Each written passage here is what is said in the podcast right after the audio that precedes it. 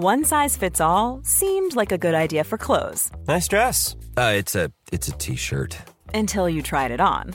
Same goes for your healthcare. That's why United Healthcare offers a variety of flexible, budget-friendly coverage for medical, vision, dental, and more. So whether you're between jobs, coming off a parent's plan, or even missed open enrollment, you can find the plan that fits you best. Find out more about United Healthcare coverage at uh1.com. That's uh1.com. I'm Sandra, and I'm just the professional your small business was looking for. But you didn't hire me because you didn't use LinkedIn jobs. LinkedIn has professionals you can't find anywhere else, including those who aren't actively looking for a new job but might be open to the perfect role, like me. In a given month, over 70% of LinkedIn users don't visit other leading job sites. So if you're not looking on LinkedIn, you'll miss out on great candidates like Sandra. Start hiring professionals like a professional. Post your free job on linkedin.com/people today. The New Statesman. Hello, I'm Freddie, And I'm Anoosh. and this is the New Statesman's Politics Podcast. On today's episode, Anoosh and I have swapped seats, and I'm going to be asking her about a recent reporting trip to Port Talbot and how these steelwork closures will affect Wales and Labour's green agenda. Hello, I'm Freddie Hayward, political correspondent, and joining me in the studio, just back from Wales, is Anoosh Chakelian, Britain editor. Hi, Freddie. Hello, how are we doing? So how was your trip, Anoosh? Yeah, it was interesting. So, for our listeners who haven't been following this story, the two blast furnaces at Port Talbot Steelworks um, are going to be closed by the owner, Tata Steel, which is an Indian firm, um, and to be replaced with an electric arc furnace, which is the way that you um, make steel in a greener way. Right. Um, but in the process of making this change, uh, 2,800 jobs are forecast to be lost. And so I went to go and speak to the steel workers there who um, are about to lose their jobs and um, find out what they think of the way that they've been treated, but also, you know, the wider context of this green transition. I mean, because it's it's dominating the news in many ways, isn't it? It's in Stephen Kinnock's uh, constituency, who's a Labour shadow minister. Uh, Mark Drakeford, the First Minister of Wales, has complained about the fact that Rishi Sunak won't speak to him about it. So we've seen it over many years that Port Talbot's sort of been this totemic. Um, uh, project uh, that's required government funding, but also is trying to modernise and adopt new green practices. So, where does this fit in in the broader story, Anoosh, of Port Talbot and also that industrial debate within the UK? Yeah, so you're right. So closure has sort of hung over, Yeah. or the, the prospect of closure or job losses has hung over Port Talbot for a long time. Um, I went to go and cover it in 2016 as well. I went round with Carwyn Jones, who was then the First Minister of Wales, um, when Tata Steel was threatening to pull out of British Steel completely because of you know cheap Chinese imports, and it just wasn't you know the the return on the investment for it. It didn't feel that it was viable. And also, you know, this is in the context of South Wales, which has been deindustrialised Yeah. since Thatcher's day. People still mention the loss of the coal mines there. Um, and it's you know a huge part of identity in South Wales, both the industrial heritage, but also what's been done to the communities there. I mean, when I was speaking to someone who runs a sort of breakfast van which serves the steel workers, and she's been there for 35 years, she was saying that it would be apocalyptic if the if blast furnaces at the steelworks closed for the town, for her business, um, and for the wider South Wales economy as well, because a lot of people, even if they don't work in the steelworks themselves, have um, you know businesses related to it. Either they're contractors that serve parts of the steelworks, or you know they run the corner shop which uh, a steel worker drops into when he's driving to work every day. You know, someone that I spoke to said I pick up my paper and my milk from from a corner shop on the way, and I won't be doing that anymore if I'm not driving to work anymore. Um, and so there's there's a big knock on effect. Um, Unite reps uh, suggested to me that it could.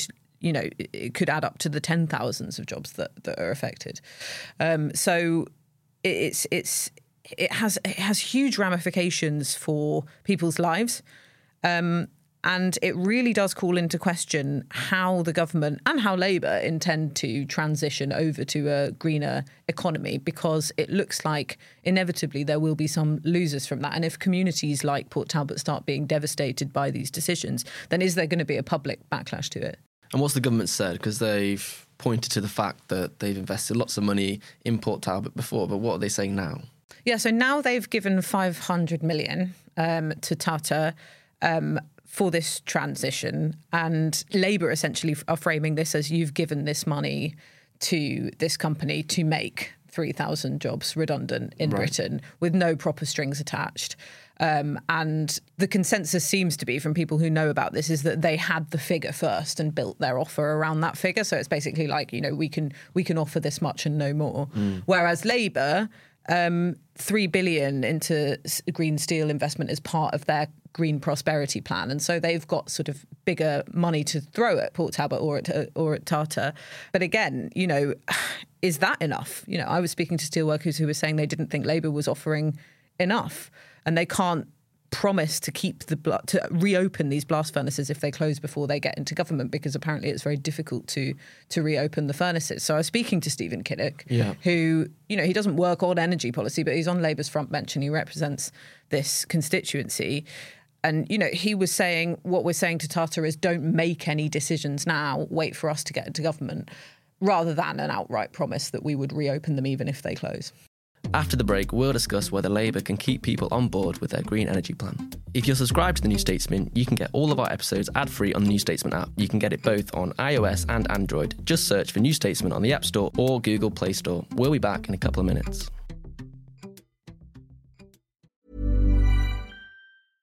I'm Sandra, and I'm just the professional your small business was looking for. But you didn't hire me because you didn't use LinkedIn jobs. LinkedIn has professionals you can't find anywhere else, including those who aren't actively looking for a new job but might be open to the perfect role, like me. In a given month, over 70% of LinkedIn users don't visit other leading job sites. So if you're not looking on LinkedIn, you'll miss out on great candidates like Sandra. Start hiring professionals like a professional. Post your free job on linkedin.com/people today. Labour's broader policy for the country in general, but also its economic strategy is founded on this 28 billion well, that's the thing, Green Prosperity yeah. Plan, which we know has come under so much scrutiny and they've rolled back quite a few times and diluted it over the past few months. They basically say that we're going to keep the overarching game, which is to decarbonise the uh, energy system by 2030, uh, even if that means we don't spend 28 billion. But when it comes down to the nitty gritty of uh, on the ground policy decisions, that money, once you add it all up, makes a massive difference, doesn't it? Whether or not exactly. uh, they achieve the, the overarching stated goal of, 20, of 2030, uh, there's the question alongside that of whether the places like Port Talbot are going to get the money. Yeah, well, I, have spoken to people close to um, that part of the policy side of yeah. things in Labour who have basically said, you know, this is a good story for us to tell because we can sell that investment that, you know, they've been slightly um, swaying on. I mean, the 28 billion figure, I still, they, they, really don't want to say that out loud in public. And I think I think no, they're under instruction not to, not to use the number. Um, but in this case, they can say, well, Labour has this plan. We can guarantee that, you know, Tata, don't do anything now. Wait till we get into government and here's here's our plan, you know, a proper plan for investment rather than the government throwing like a small chunk of taxpayers' money at you to do whatever you want with.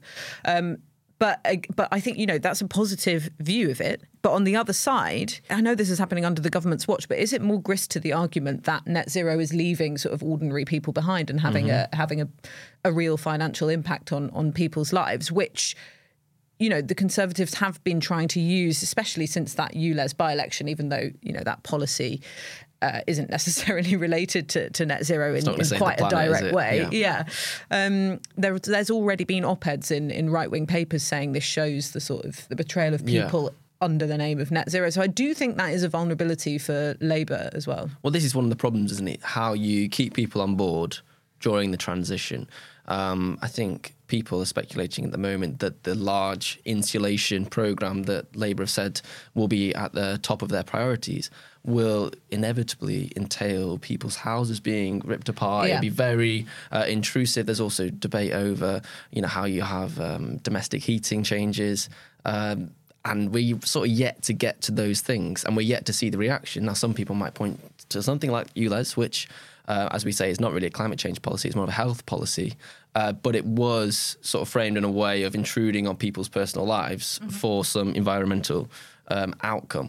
And I think it's, it's quite interesting, isn't it, that we had so much debate uh, for many months in the lead up to its introduction. And then once it was introduced, there's not been that much backlash, I think, because once, once people realised that it only affected quite a small number of people, can't really say the same about home insulation, which they hope affects everyone. So I think you're right, Anoosh. The, the debate is going to shift um, in the next few years if Labour are going to be successful in implementing these plans. Yeah, and it's worth saying actually that the, workers that I spoke to, they weren't cynical or sceptical Yeah. about the green transition. They want to have cleaner energy. They work in this plant. I went round the plant. You can smell it. It gets into your nose, into the back of your throat. You know the coke burning, which they need to use to create the steel. It's really unhealthy. A black cloud sort of hangs over these works, and then you know when, when you drive um, further out away from them, then suddenly like a little bit of blue sky was shining through. So you know they're, they're, it's dirty work, and they like the idea of, a, of, a, of cleaner energy and a green transition, and they, they've got those specialist skills that they can use in different different uh, sort of manufacturing um, uh, purposes. So they're not they're not you know they're not against it, but I think what they were saying is what they want to see. They they feel completely betrayed by the company first of all, by the government as well, which they feel are sort of um, chucking their jobs under the bus, and they do have optimism for a Labour government to do it differently, but. Ultimately, it takes fewer workers to man an electric arc furnace than it does the two blast furnaces. So there are going to be jobs that need to be redistributed elsewhere, um, and it's up to Labour to make the argument that they would be able to do that in a in a in a more just way than is happening at the moment. Yeah, I mean, it sort of sums up the idea that you know rarely happens, I think, but that politics and policy they come they collide and Yeah. they, they come together. Labour has to keep people on board with this, and I think it's interesting that they've, as we just said, they've sort of dropped the 28 billion figure, which uh, doesn't necessarily change the policy. It's just a, a, a political um, maneuver, but they've also adopted in the, one of their campaigning documents recently uh, the new uh, sort of slogan "Switch on Great British Energy." Yeah. And we had some polling last year which basically said that the Green Prosperity Plan, as an idea about you know investing in the green economy, was genuinely quite popular, but it also had a large minority who were opposed to it. Whereas a publicly owned renewable energy company like uh, Great British Energy was extremely popular. It's one of the most popular policies. So they've sort of switched uh, towards uh, prioritizing that in terms of their messaging. Now, whether that means necessarily that the policy is going to change, I think is a different question. But leading up to the election, at least, we're going to see them not talk about the 28 billion and talk about Great British Energy. Yeah, no, that's absolutely right. I mean, I've sat in focus groups when that great British energy policy has been presented to people, and it and it always goes down really well. So I Yeah. think it's right for them to sort of frame their energy reforms around that policy because it is popular. And again, I think I think one of the things that came up while I was reporting, which is a question for Labour as much as it is for for the Conservatives and also for unions too, mm. is what kind of economy does Britain want to be? You know, the government seems to be quite happy for Britain no longer to be a country, you know, the only one in our league of, of, of, of countries not to be making our own steel anymore, because these plans would mean that we wouldn't make virgin steel. I mean, in the context of the sort of conflicts that we see around the world and the kind of some of the bellicose rhetoric that we see from our ministers, it does seem quite odd that they're happy to, to sacrifice that. Um, but also, you know, is there is there a, a- an undue nostalgia for manufacturing in Yeah. British politics? And that's something I thought Stephen Kinnock, when I spoke to him, was really interesting on this because he said he said it so many times. I think he said it about four times when I was speaking to him. He doesn't want to be sentimental or nostalgic about um, these kind of industries. He wants them to be seen for what they are, or what he was arguing they are, which is, you know, extremely cutting edge, high tech, high skilled things that can be taken into the future, um, rather than you know harking back to a past that really doesn't exist in Britain anymore. I mean, it was interesting because the workers were showing me around all the land that will eventually be sold off for the free port that's planned for Port Talbot, which is the post Brexit policy for these sort of deregulated areas of industry. And they were saying probably some of our apprentices who we've been training up since they were 16 are going to end up working in Amazon warehouses here.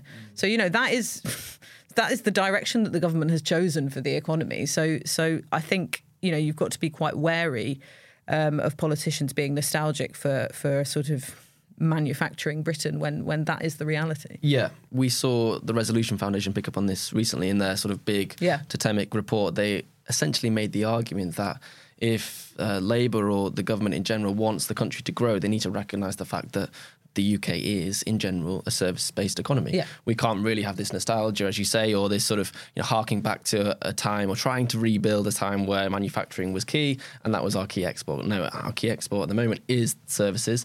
Um, so they've for instance, took the example of Manchester, and they said, okay, well, if we want Manchester to grow as a as a city economy, well, first of all, we need to massively increase uh, residences in the town centre, and we also need to bring in those huge service providers that are mostly based in London. Um, to Manchester because that's the only way that we can increase productivity. So that I, I agree. There's sort of that recognition. It sounds like from uh, Stephen Kinnock and others that you can't be nostalgic about it. But it sounds as well that Port Talbot isn't necessarily representative of the the UK economy in general. When I, th- I can't remember the figure, but it's something like you know eighty percent is is uh, service based. Thanks so much for listening. If you'd like to submit a question for us to discuss on a future podcast, you can do so at newstatesman.com forward slash you ask us. If you're listening on Spotify, just scroll down on the episode page and type your reply. Or if you're watching on YouTube, you can leave a question in the comments. You've been listening to the New Statesman podcast with me, Freddie Hayward, and my colleague Anoosh Chakelian. We'll be back tomorrow to answer your questions in our next episode, You Ask Us.